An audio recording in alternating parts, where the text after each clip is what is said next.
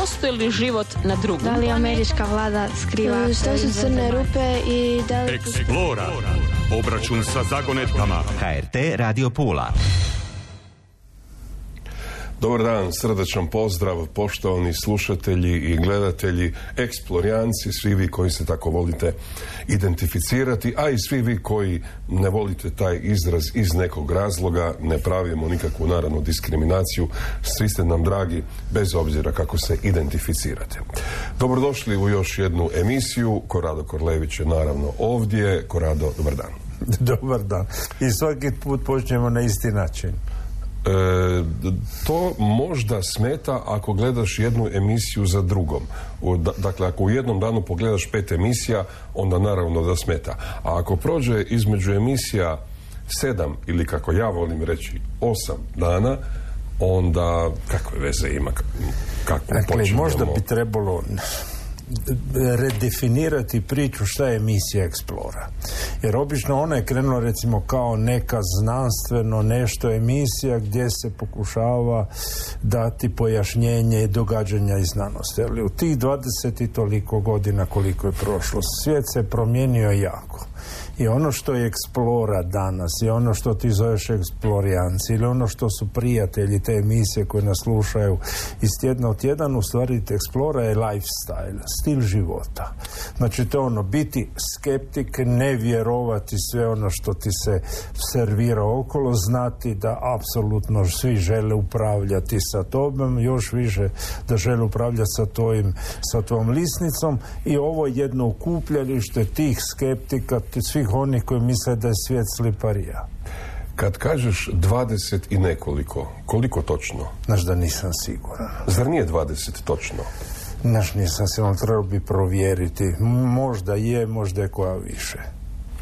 Trebalo bi pogledati mailove sa Mirjanom kojim smo razmjenjivali sa idejom da se uopće emisija napravi. Jer kako sam ja računao, a e, nisam baš osobit iz matematike, e, mislim da je 20. e, sada, ove godine. Može bi, trebalo bi provjeriti mailove. Dobro, što god e, i, kako god, idemo sad najprije na, nove vijesti. E, raketa Vulkan je e, poletjela, imamo firmu koja se zove United Launch e, Alliance ili tako nešto koja je stoji iza tog projekta povratka Amerikanaca na svemir. Priča je, to, to je jedan od, od dijelova priče. Recimo da NASA je objedinila sve te kompanije koje se bave lansiranjem raketa u jednu stranu, Elon Musk je s druge strane i šalju se rakete gore jer se ne može prestati jer se ako ne tehnologija ne razvija. Ono po čemu je ta misija posebna je bilo zato što su se e, Navajo indijanci ili predstavnici Navajo indijanaca obratili direktno bijeloj kući da se zaustavi let. I onda je bilo pitanje šta sad sa cijelom tom pričom. Sa tom pričom je da unutar raznih uređaja i opreme koje se šalje na mjesec ima i kutije sa pepelom nešto pokojnika.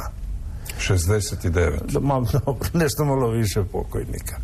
I indijanci se javljaju da po njihovim vjerskim običajima mjesec je previše sveto mjesto da bi se gore smjelo zakopati mrtvace. E, I to nije prvi put da se neko od plemena javi da njihov vjerski osjećaj nešto nešto. I do sada je obično bilo tako da se pitali ih koliko bol proizvode vaši vjerski osjećaj. Oni bi on rekli jako veliku bol. A ova bi Amerikanci pitali s koliko nula se piše ta bol. I onda bi Indijanci rekli neku cifru i onda bi ih prestala bol. Znači to je bilo do sada za recimo zvjezdarnice na Havajima, na vulkanu koji su lokalni domoroci jako, jako osporavali da je to njihovo sveto mjesto, a nikad se gore nisu popeli.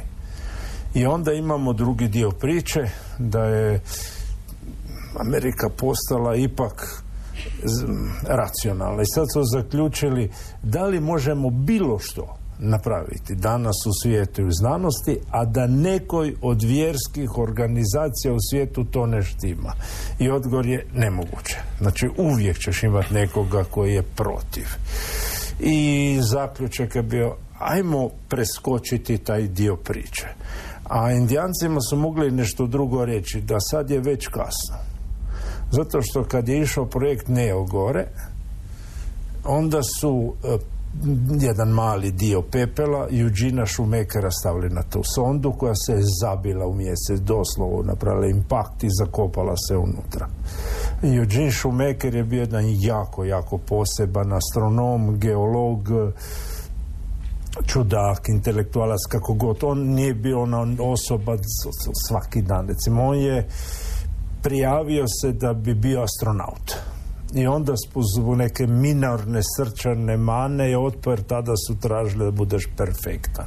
On je bio ujedno i geolog i on je bio jedan od prvih koji su ga spustili u onu postakljenu rupu nakon atomske eksplozije. Znači imaš podzemnu atomsku eksploziju, drmne, rastali, proizvede džumbus ispod rupu špilju koja je postakljena, izrušena i nekoga kad su izbušili rupe trebalo postati unutra da vidi kako izgleda. Znači nije bilo drono, nego išao Eugene unutra i uzeo uzorke. U tim uzorcima je našao da su kristali kvarca doživjeli transformaciju da su se promijenili zbog silnih pritiskaka u neke e, alotropske modifikacije za koje nismo znali da postoji kvarc. Kvarc postoji onda u nekoliko vrsto kristala, sve veće i veće gustoće. I onda se on nakon tog iskustva i svega počeo baviti e, geofizikom i, i geologijom izuzetno velikih pritisaka. To je kada asteroid dođe i udari u zemlju, udari u mjesec, negdje nastaje silna eksplozije i nastaju ti kristali. I sad mi ako želimo znati da li je negdje se desio udar, ode se tamo, uzme se stijene i pogleda se pod mikroskopom kristale kvarca. Ako su oni doživjeli transformaciju visokog pritiska, znamo da je bio izuzetno jaki udar od milijune atmosfera. E sad, on se bavio onda udarima asteroida u mjesec, zemlju i sve i prijateljima i supruzi je bilo naprosto previše dobra ideja da se njegov dio pepela ne stavi u raketu kad će se zabiti u mjesec i napraviti krater na mjesecu. I na južnom polu mjeseca postoji mjesto gdje pre deseta godina po kopanju Meker tako da e, na Vaho indijanci u stvari e, Navaho se zovu oni mi smo ih zvali Papago i oni su na jugu Arizone, to je isto jedno jako posebno mjesto, ovi non stop gunđaju zato što su na njihovoj svetoj planini zvjezdarnice Kit Pik, tako da to nije jedna ekipa koja nije već e, e, bila u fazi gunđanja i do sad je se isplatilo. Imam nekoliko potpitanja da. na ovo što si sad rekao. prvo pitanje je kad kažeš e, ova super korektnost, sa koliko nula se piše ta vaša bol.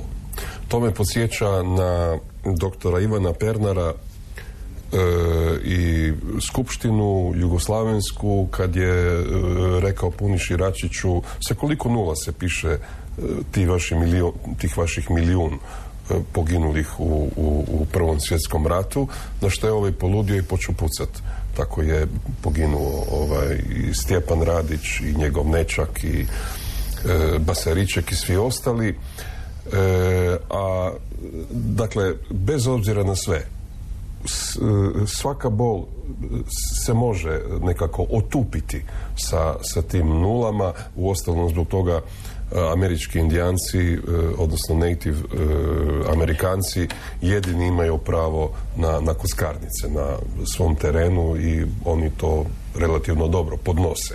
Dakle, nisu indijanci sad e, više ono što su bili prije sto godina. ali zapravo sam te htio pitati kako je jedan mega popularan znanstvenik i, i otac, gotovo otac znanstvene fantastike E, Arthur C. Clarke završio gore. Ko, ko, je taj koji je odlučivao koji će biti tih 69 ljudi koji će, čiji će djelići pepela, ostataka ljudskih e, završiti u toj raketi? Gle, najprije ti ide da kompanija koja hoće reklamu daje gratis za osobe koje su im važne. A onda ti se priključiš i platiš ovim drugima. Znači, to važi recimo kako to da najskuplja sveučilišta na svijetu imaju 20% njih koji su gratis. Znači ti želiš na Yale, na Harvard negdje. Školarina je preko 50 tisuća dolara godišnje.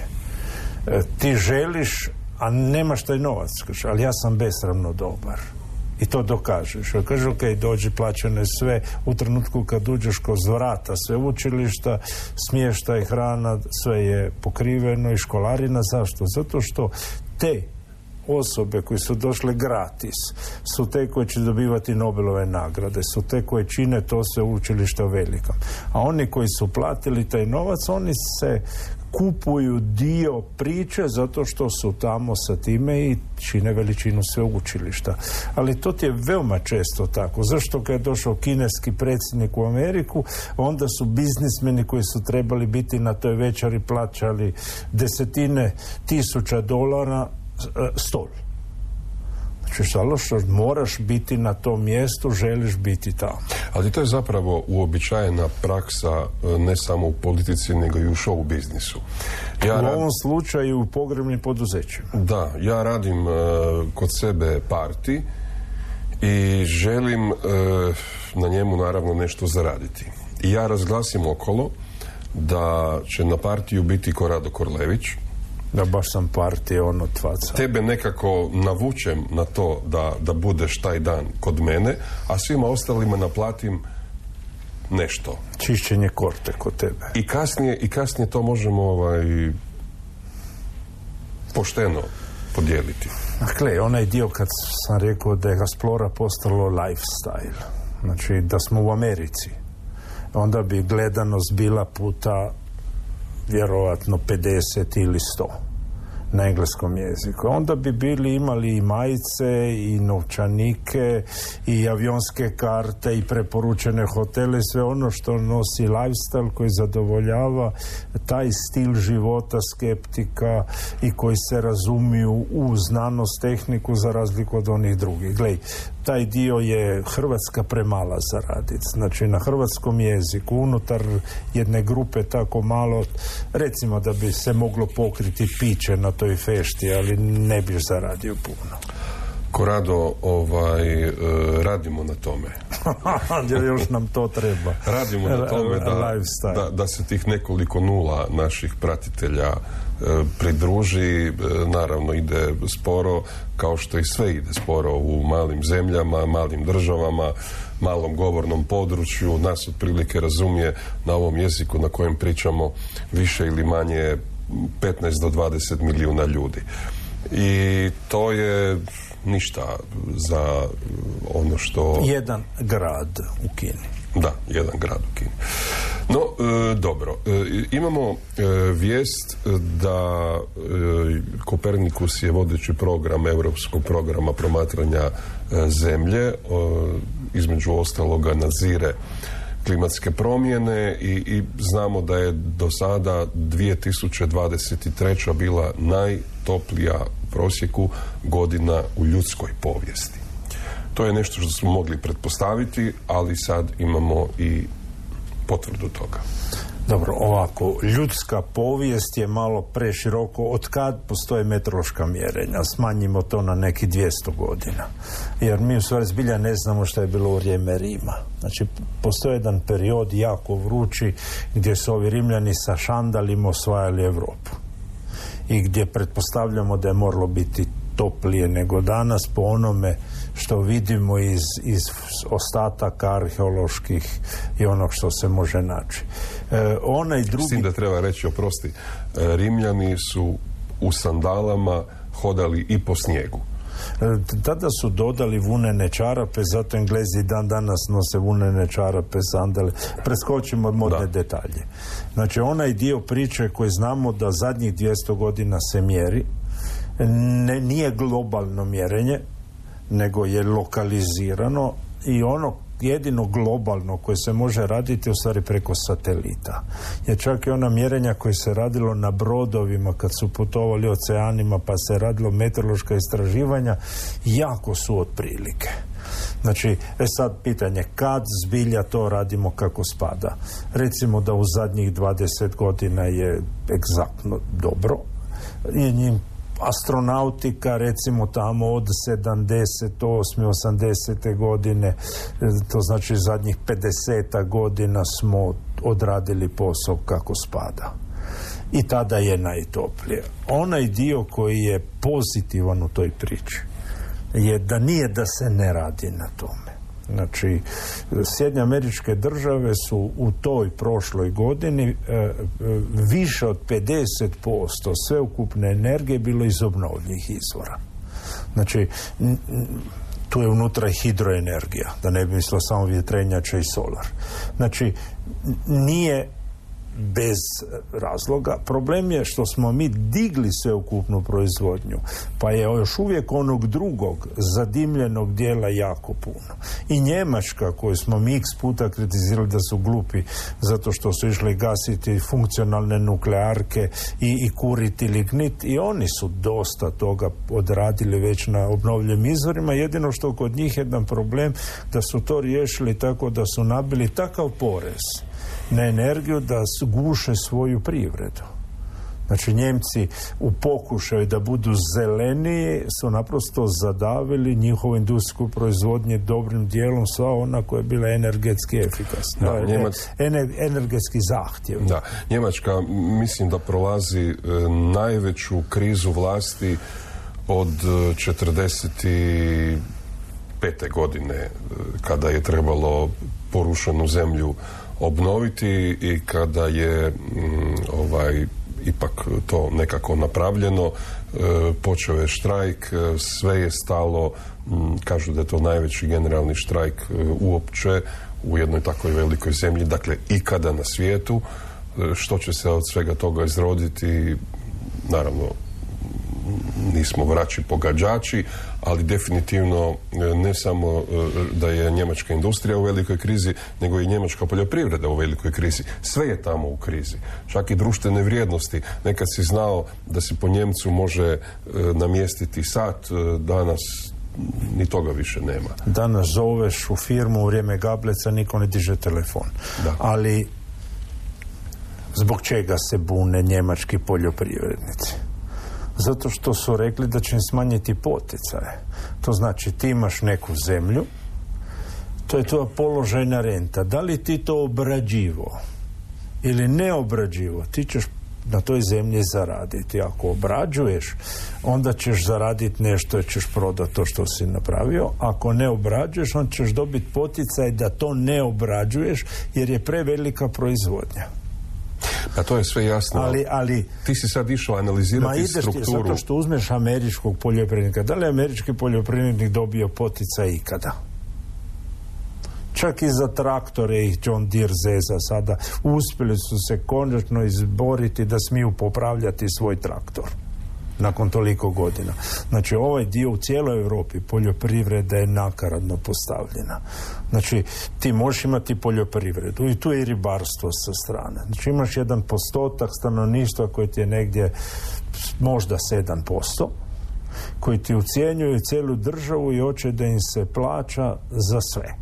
Ali nije e, bit u tome Naime, direktnu korist od e, prosvjeda u, Ameri u e, Njemačkoj ima AFD dakle e, alternativa za Njemačku. Izrazito desna stranka koja u svom programu zapravo ima gotovo pa libertarijanski program bez ikakvih subvencija države. Gledajte, Međutim, novac je došao sa strane. Destabilizacija Europe postoji u interesu nekoliko... E, gle, niš nije danas da nije povezano međusobno. Pa da li postoje huškači izvana? Da li je, opet se pitalo koliko ova novca treba da bi organizirali to dobro? Da li da novac uplatimo u Švicarsku, u Singapur ili na vaš račun u Njemačkoj? Gle, mm. e, e, kada se dešava ovakva kriza u svijetu, kada imaš e, globalizacija, antiglobalizacija, demokratski sustav, totalitarni sustavi, e, imaš rat svim sredstvima osim vojnima. I ima i vojnih tamo gdje se mlate, ali, ali mi sad gledamo nešto što je nestabilnost koju ćemo gledati sljedeći x godina. I da li je se trebaš petljati u to? U principu ne. Znači, onaj posao koji treba odraditi netko koji se bavi time što je znanost, tehnologija i to, je naprosto preskočiti taj dio. Tamo nema novca, nema sreće u tom poslu. Htio sam samo reći da nešto što se zove iskazivanje građanskog neposluha. Ti moraš imati nekakva sredstva, nekakve strojeve da bi e, taj e, tvoj neposlug bio vidljiviji. Jednostavno je spriječiti e, građane bez ičega sa transparentima, jednostavno im zabraniš da dođu na Markov trg, e, Ustavni sud te podrži i podupre i kaže ne bimo se šteli mešati i ti si riješio problem. Nemaš više e, prosvjednika pod, svom, pod svojim prozorima.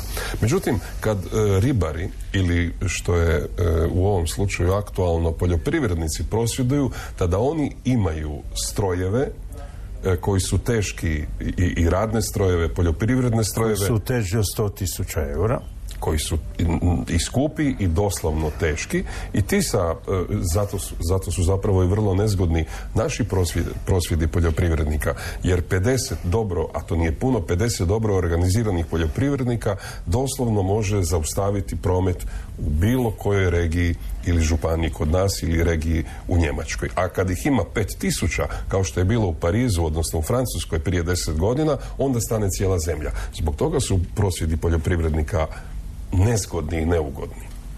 Dakle, zato što smo država koja cijeni da se ipak može čuti drugo mišljenje. Gle, sto prosvjednika sa traktorima ne zaustavljaju Peking. A onda imamo drugi dio priče.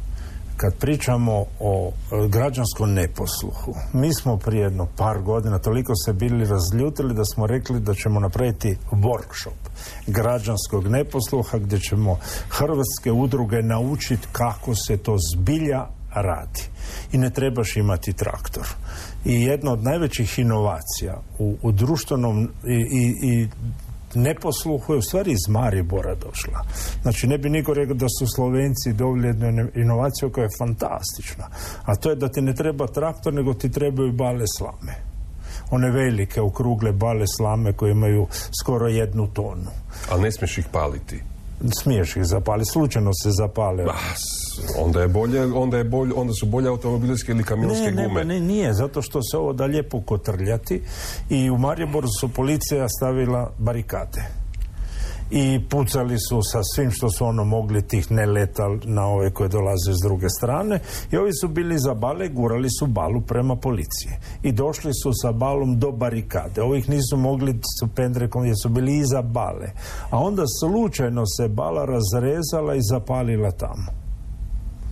I nakon trećeg micanja barikada ovi su bili u općini. Znači postoji način uvijek i da se može napraviti i da, naravno da moraš imati motociklističko djelo kad te pendreći da baš ne dobiješ jako. Ali onaj dio posla koji se radi je da taj dio priče nije smjelo doći do toga, nego onaj koji je dao potice je morao smisliti način kako to skinuti, a ne odjednom. A drugo, trebale su obještene službe pratiti tko potiče, ko huška i ko radi sa strane cijelu tu priču. Hoćemo organizirati jedan workshop e, takav? Gle, imaš dragovoljce već koji su ponudili da će dovesti sa traktorom bale, ovi koji su ponudili da motociklističko odjela na posudu koji nemamo, jedino bi trebalo sad posuditi od policije za ovu drugu stranu sa barikadama, pendreke i to za napraviti vježbu i onda da se rotiraju. Vježbu da se vide slabe točke? Da, moraš naučiti. Dobro. Mislim, to je samo jedan od njih. Ima recimo otpor iz Beograda koje može doći ispričati kako se e, rade grafiti po zidovima i, oni su rušili Miloševića jer napravili su nevjerojatne stvari u Beogradu tada. Tako da mi imamo lokalno iskustvo za napraviti najbolju ekipu i najbolji workshop građanskog neposluha koje vidi. E, e sad, još ako to plati zaklada za civilno društvo, onda je... Da, dobro, sad zaklada za civilno društvo e, će eventualno platiti onu drugu stranu, da ne bude Ne, građanskog neposluha. Što misliš o ovome bubnjanju e, na, na trgu, dakle ljudima koji se mole i, i ovim drugima koji ih onemogućavaju bukom bubnjeva, tamburanjem po Dakle, bubnjevima? pravo imaju jedni i drugi. Znači, u ovom slučaju e, tražiti da država e, Hrvatska postaje džamahirija ili nešto tog tipa katoličkog, mislim da nije u redu, jer manjina traži e, da se cijela država pretvori i da se podjarmi većinu. Kako misliš manjina? Zato što ti koji dolaze na trgove moliti ne predstavljaju svih 90% katolika u Hrvatskoj. Dobro, ali ne čine ništa loše, mole se u tišini. S druge strane, Ne traže, s- gledaj, kad god imaš nešto tog tipa, nakon toga ti idu zahtjevi prema smanjenja ljudskih sloboda žena. ali imaš u Beću, u, u, u Ma, nisam protiv. Ne, ne, ali kažem, e, kada uh, muslimani uh, se klanjaju kolektivno u Beću, onda je to vjerska sloboda. I nitkome na pamet ne pada da ih ometa u tome. Gle, to je, ovdje dolazimo i do nečih drugih, a kakve su ove tuđe slobode, druge? Recimo, ja dođem sad kod tebe u kuću i ne sviđa mi se da imaš televiziju, ni ormar, ni fotelju. I ja ti razmjestim to zato što me nervira kako imaš složeno od kući. Jer to je moja kao sloboda da to radim. A tvoja sloboda onda je ugrožena ili nije? Ako ti ja razmjestim položaj televizije kao Korado, ti u mojoj kući možeš raditi što Ma god ne te je volja. Tako, samo ti objašnjavam da postoji nešto drugo, da postoji oni koji imaju tradiciju, običaje koje su tamo. Imaš ovi koji neće mijenjati, imaš ovu koja je većina koja ne želi da se to dešava. I sad nije nikakav problem ako ti se moliš i nešto nešto, ali sad ako ti dođeš na glavni trg u Austriji, pred katedralu, ideš se moliti, ovo je izazivanje, Evlis, ovo nije u dobroj vjeri. U- uvijek treba pitati šta je u dobroj vjeri napravljeno, a šta je nešto iz zlobe. Znači, otići pred katedralu, e, postaviti e, e, tepihe i ići se moliti je jako, jako izazov. Znači, ta- Ali niko im to ne brani u Austriji. U Zagrebu im brane. Ma ne brane, nego zato što se ovi isto tako ljuti sa druge strane. Znači nije branjenje. Branjenje je kada policija dođe odnosi ljude. Znači, ovo je druga udruga koja se ne slaže sa ovim što radi prva udruga. Dobro, kad, e, da, dakle, da meni netko bubnja e, namjerno kroz prozor da me uznemiri, ne bi imao ništa protiv kad bi on mogao napraviti e, zid i branu da njegov zvuk ne dolazi do mene. Ali, s obzirom da on to ne može, to je čista agresija prema meni i ja se onda moram braniti. Dobro, da li je agresija kad neko zauzme trg tog tipa? E, ne, zato što ga zauzme na sat vremena koliko traje molitva. I- ja sam nisam protiv nikakvog događanja tog tipa, ali jesam protiv remećenja onoga što je mir. Znači ovo je naprosto remećenja nečega što je status Pa di ćeš veći mir nego u, Ne, ne, ne. u molitvi. Nikoga ne smetaju, mole se tamo tiho ljudi. Ja ti kažem da sljedeći korak nakon toga ti je smanjenje ljudskih prava nekoga. Dobro, ali e, htio sam, e, dakle, ovdje sad govorimo o moralu, govorimo o građanskim slobodama i imamo između ostaloga jedno pitanje slušateljice koja pita e, sljedeće.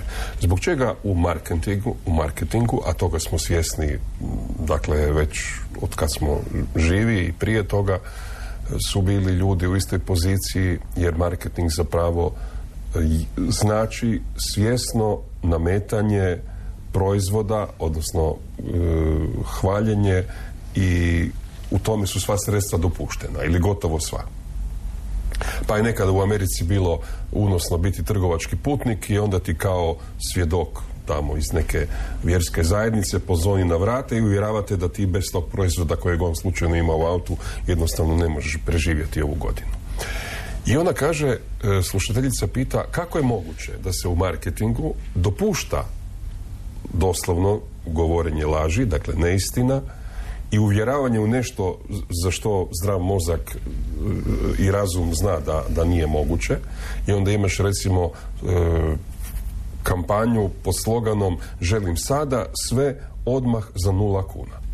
I to se uredno reklamira na televiziji. Riječ je o jednom mobilnom operateru. S druge strane, u znanstvenoj zajednici je takvo što nemoguće. Dakle, nema laganja u medicini. Ne, ima pokušaja, ali... ali A nažalost ima. da. E sad ona, ona kaže da, da pokušaš, dakle, želi tvoj komentar na, na, na ovo. Ispričavam se ako sam bio predug, a bio sam. Za početak nije baš tako. Znači, lažno oglašavanje je kažnjivo. Znači, ti ne možeš baš napraviti sve ili možeš se nadati da ćeš proći lišo, ali e, postoji zakon u kojem to ne smiješ raditi. Znači, postoji zakon o zaštiti e, e, potrošača koji apsolutno ne dozvoljava da to radiš. E sad, da li se uvijek primjenjuje? Odgovor je ne. Da li se primjenjuje na internetu? Apsolutno ne, jer ne možeš ga uhvatiti. Jer ti oglašivač negdje iz Vjetnam, Kina, Rusija, Belorusija, ti naprosto ne znaš od kuda je oglašivač i šta se javlja na internetu. Znači, internet je onaj sajam bez kontrole. U trgovini normalnoj se to u principu ne smije desiti. U znanosti i tehnici koje spominješ se nažalost to dešava sve više. Znači ti danas imaš apsolutno čak i lijekove koji se prodaju, koji su prošli i onaj kontrolu koje je zaključile da možda rade, možda ne, opet su završili na tržište. Znači, jako, jako je loša situacija trenutno oko toga. A onda imamo i, i slušatelje koji pitaju baš oko toga, recimo šta je sa vodom u kojoj se dodaje e, gel aluminija i odgovor je to se ne pije. Znači aluminij ili e, srebro ili šta god od metala e, garant uništavaju bubrege. Znači izbjegavati nešto koloidno srebro, e, čak i, i filtre za vodu koje imaju srebi srebrni dio koji nisu loši, ali ako si bubrežni bolesnik tu vodu ne koristiti jer i oni srebra će uništiti ono malo tkiva koje je ostalo. Znači, postoje stvari koje se ne rade. Onda je bilo jedno pitanje slušatelja, a šta je sa sokom grejpa kojeg više nema okolo? I onda je bilo pitanje da li su medicinski razlozi zašto je zabranjen sok grejpa jer taj sok grejpa obično interagira sa nekim lijekovima i stvara toksične spojeve. I odgovor je ne, uvijek je s koliko nula se piše. Naprosto sok grejpa nije bio komercijalno isplativ. Znači, količina prodanog soka nije pokrivalo cijelu industriju proizvodnje pakiranja i ostalog. Jer ako idemo gledati da li imamo druge sokove koji su medicinski interagiraju sa lijekovima i sa hormonima, ananas je apsolutno na vrhu. Znači ananasov sok trudnice ne smiju koristiti zato što postoji opasnost da izgube dijete. Znači postoje sokovi, postoje kemijski spojevi u, u svim tim hranama i kada nešto nestane s tržišta jer nije isplativo. Gle, da li će sad nestati sok od ananasa? Naprosto neće, zato što je potrošnja takva, proizvodnja takva da ananas ide. E sad, u tim svim pričama šta se radi, onda imamo jedan drugi slušatelj koji je napisao i postoji jedan mali filmić iz Japana o novom lijeku protiv starenja i nazvano je cijepivo protiv starenja. I taj filmić je toliko stupidno napravljen da je napravljen za neke koji apsolutno ne razumiju biologiju. Znači, da li postoji istraživanje lijekova protiv starenja? Odgovor je apsolutno da. Da li ih možemo zvati cijepivima? Ne.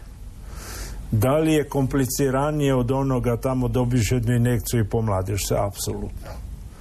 Znači, kad idemo pričati o nečemu što se radi, onda Recimo, ovo bi bilo neopisivo opasno sada uzeti neki peptid za koji ne znaš kako djeluje, na ovu glupu reklamu koja ti ne opisuje funkciju koja se dešava u ovoj ranoj fazi istraživanja.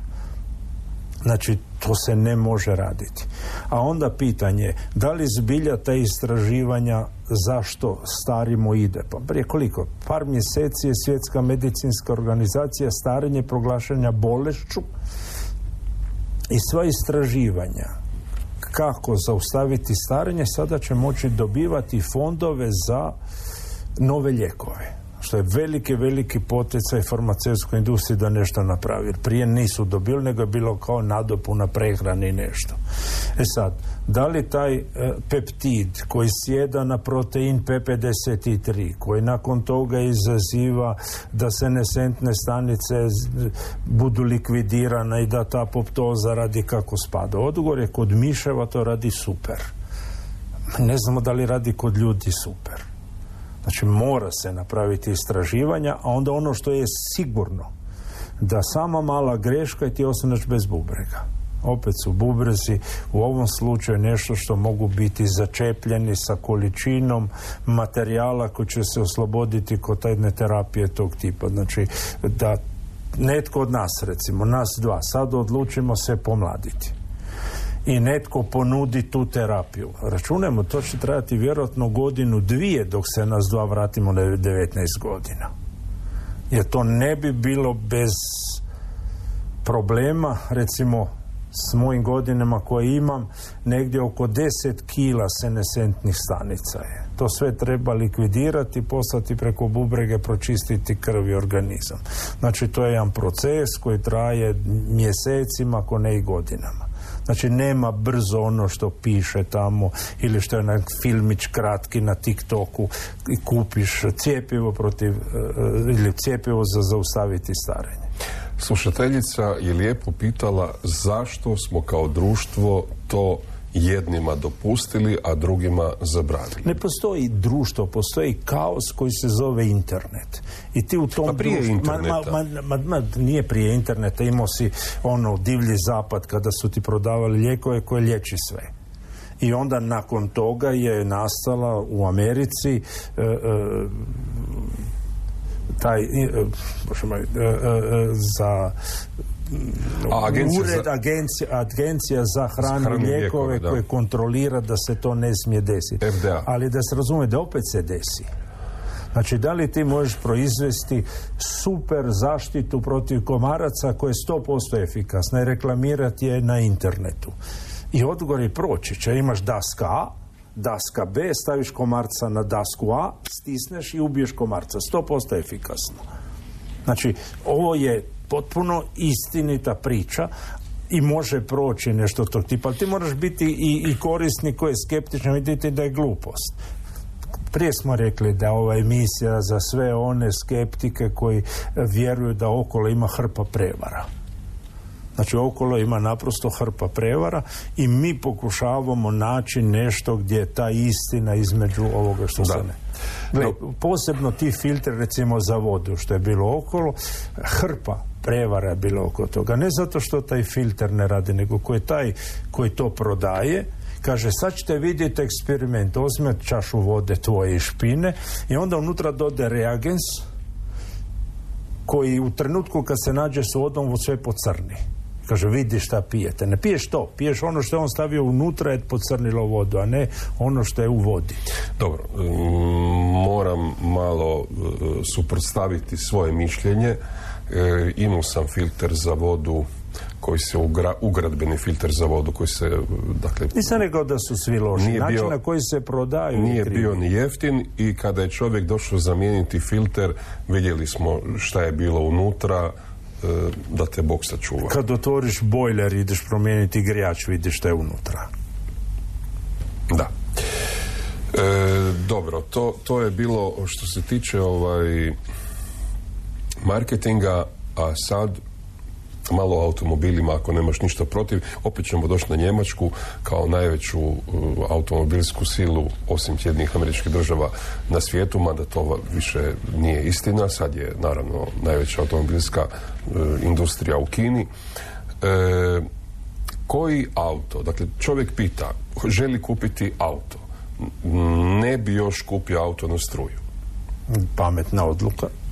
I pita ko savjet? Dakle, znamo, sad smo već, ne znam da li postoji euro 6 ili, ili više euro 7, N- nisam u toku sa novitetima u e, automobilskoj industriji, ali čovjek pita jednostavno koji auto izabrati a, a e, da recimo znaš da će za 5, 6, 7 godina još uvijek voziti, da neće biti velikih kvarova, da ćeš moći ući u njega u, u sve europske velike gradove, a ne tamo, ne znam, da ti bude zabrana preko vikenda prometovanja baš tog automobila s tim motorom.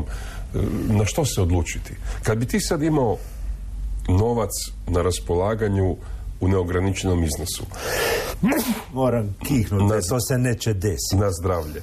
A, a ovaj a, a ne, ne, ne, ne želiš se odlučiti na, na auto na struju što bi ti kupio? Našao si mene, odem na autosajam i, i, i, i pogledam u onoj cifri do koje sam odlučio da mogu potrošiti. Rekao sam ti da imaš neograničeni iznos. Vjerojatno bi opet otišao na autosajam i onda bi uštedio hrpu novca sa strane. Gledaj, e, današnji moderni motori, da li su benzinac ili dizel, od kompanija koje imaju tradiciju proizvodnje motora, znači da li je to Toyota, da li je to Volkswagen, e, e, da li je to Renault, Znači, to su motori koji bi u principu trebali trajati skoro pola milijuna kilometara uz normalno održavanje, servis ulja, filtar. Znači, to su tehnologije koje su daleko iznad onoga što su bili motori prije 50 godina. Da li su oni energetski efikasni? Jako. Sa turbopunjačima ti motori prelazi 45% efikasnosti, što je jako, jako, jako dobro. E sad, da li ćeš moći ući u gradu? E to ti zavisi sve od politika koje su tamo. I sad, jedna Njemačka koja ima automobilsku industriju koja je bila ogromna, e, poznato po kvaliteti. Kad si zatvarao vrata tih auti, nisi trebao tresnuti da se zatvore, nego išlo sa flup jer je bila preciznost, je došla na originalnu ideju skupa sa onim gašenjem nuklearki, da se zabrani proizvodnja tih automobila. Nisu nikad pitali industriju da li ste vi spremni u deset godina napraviti transformaciju. Da li imamo mi bakra? Dovoljno za napraviti sve te električne aute. Obično auto ide 20 kila, u električni ide 80 kila bakra. Da li imamo e, e, e, dovoljno magneta rijetkih zemalja za odraditi sve ono što dolazi. Znači Njemačka je ušla u jednu odluku koje nemaju pojma, totalno bez veze, političari njihovi su ispali kao da su posudili naše iz sabora. Znači napravili su ogromnu štetu sami sebi. I sad, Volkswagen koji je onako u dugovima preko 200 milijardi eura. Znači sam Volkswagen ima dug kao što je imala Grčka u glupim odlukama koje su donosili. I onda kad je to njihov šef rekao, onda su smijelili njega, sindikati su tražili da se hitno mora smijeniti direktora, jer se usudio reći da Volkswagen ima 20 tisuća radnika previše. Znači, da li Europa se može izvući? Za početak morat će redefinirati politiku sa električnim automobilima. Nije problem da li će se ih moći napraviti. Da, ali ne tom brzinom koji su oni planirali. Sljedeće, da li Europa može konkurirati Americi i Kini sa kvalitetom proizvoda novih? I odgovor je ne. Znači, software jednog od tih električnih europskih automobila Volkswagen ili nešto njemačko unutra je apsolutni kaos toliko da su od, raspustili cijeli odio Volkswagena koji je pisao software to je bilo grozno e sad šta ćeš kupiti? E recimo da sad kupiš električni auto u Puli, di ćeš ga puniti? Recimo da nemaš svoju garažu i nemaš svoju kuću. Znači idem gledati di su punionice u Puli za napunite taj auto. I onda dođeš recimo na punionicu kod Lidla i nađeš da je netko punio auto i je zaboravio otišao nekamo ča. I taj auto je već 4-5 sati na punionici. I ti šta radiš sa tvojim autom? Čekaš tamo da se ovaj makne, da se prešaltaš. Znači nemamo e, mrežu za električne aute. Malo si Korado otišao preširoko i preduboko. Ali, gle, Pitao sam šta te- god Znači, A nije šta god, imaš sad proizvođače zavisi- koji su iskomplicirali život normalnom vozaču do kraja. Imaš razno razne e, inovacije u automobilu koje se Mene neprestano kvare. našao pitati. Neka uzme Mercedes 190, 190 koji je 25 godina star, dobit će ga za sitno i uoće ga još 20 godina. I neće imati sve te ceremonije unutra od, od problema e, sa mehanikom. Gle, e, e, uzmeš neku Toyotu od prije pet godina, super je. Uzmeš neki e, e, Volkswagen od E sad, imamo Od- jedan od problem. prije 30 godina. da, zato, ma nije 30. Imamo problem nešto drugo. Mnogi od tih auta imaju programiranu smrt ugrađenu unutra u tehnologiju koja se ubačuje. I to nije pitanje elektronike, to je pitanje dimenzija. Recimo, običan glupi onaj kopčas za pojas. Rađena je sa takvim tolerancijama da nakon 15 godina se pojede jezičak dovoljno da ne hvata prekidač i tebi cijelo vrijeme na komandnoj tabli drma da nisi se spojio na e, Da nisi vezan. da nisi vezan, a ti jesi vezan zato što je tako napravljeno da te počne zezati i nakon 15 godina ti odlučiš kupiti na auto, auto zbog ovakvih sitnih kvarova. Nije kvar u motoru koji će raditi super i dalje. Znači, to je programirana smrt dijelova automobila je nešto grozno što su napravili i sad da budemo iskreni. Ko je to radio? U stvari, da li ima uopće pravo opstanka? Znači, da li ta njemačka industrija koja je radila aute koji su bili fantazije od fantazije, onda su pošli raditi Opele koji su bili Bože sačuvaj kad su sa Ne, General molim te, Motors. molim te, ne- nemoj, tužit će nas, ne treba nam to. Imao sam taj auto. Ne, ne, molim te. Ma, gle, Opeli kad je General Motors preuzeo Opel u Njemačkoj je bio katastrofa. Sad su bolje zato što je General Motors izašao van iz te priče. E, njemačka industrija nije ono što je nekad bila. To je onaj problem. A naš slušatelj neka ode na autosajam i nađe dobru priliku. Svi auti moderni su i skoro jednako dobri.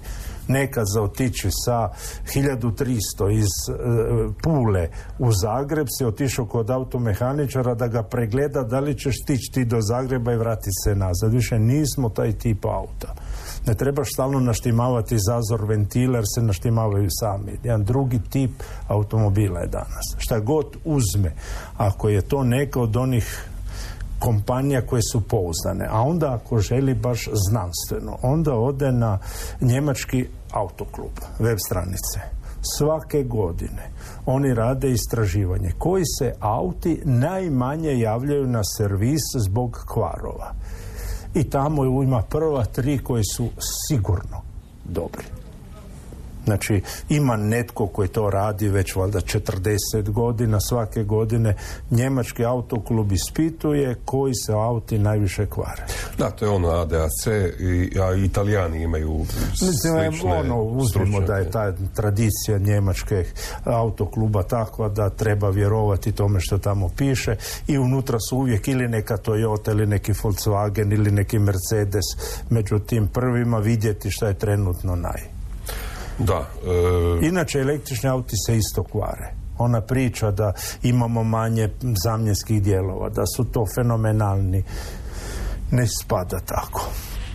Znači, kad se pokvari električni auto, onda su cijene takve da te prođe volja.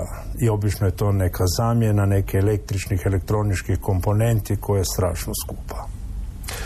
E, Čini mi se da smo došli do kraja ovog e, audio dijela. Ako ste iz svega ovoga zaključili, poštovani slušatelji, da je najbolji auto onaj koji je e, najjeftiniji za korada, mislim da bi to bio ispravan zaključak.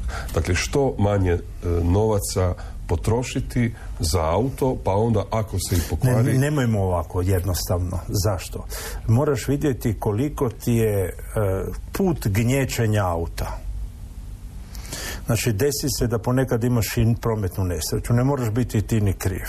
I onda je pitanje koliko ima auta između tvojih nogu i prednjeg branika. Koliko imaš auta između tvoje pozadine i, i zadnjeg branika.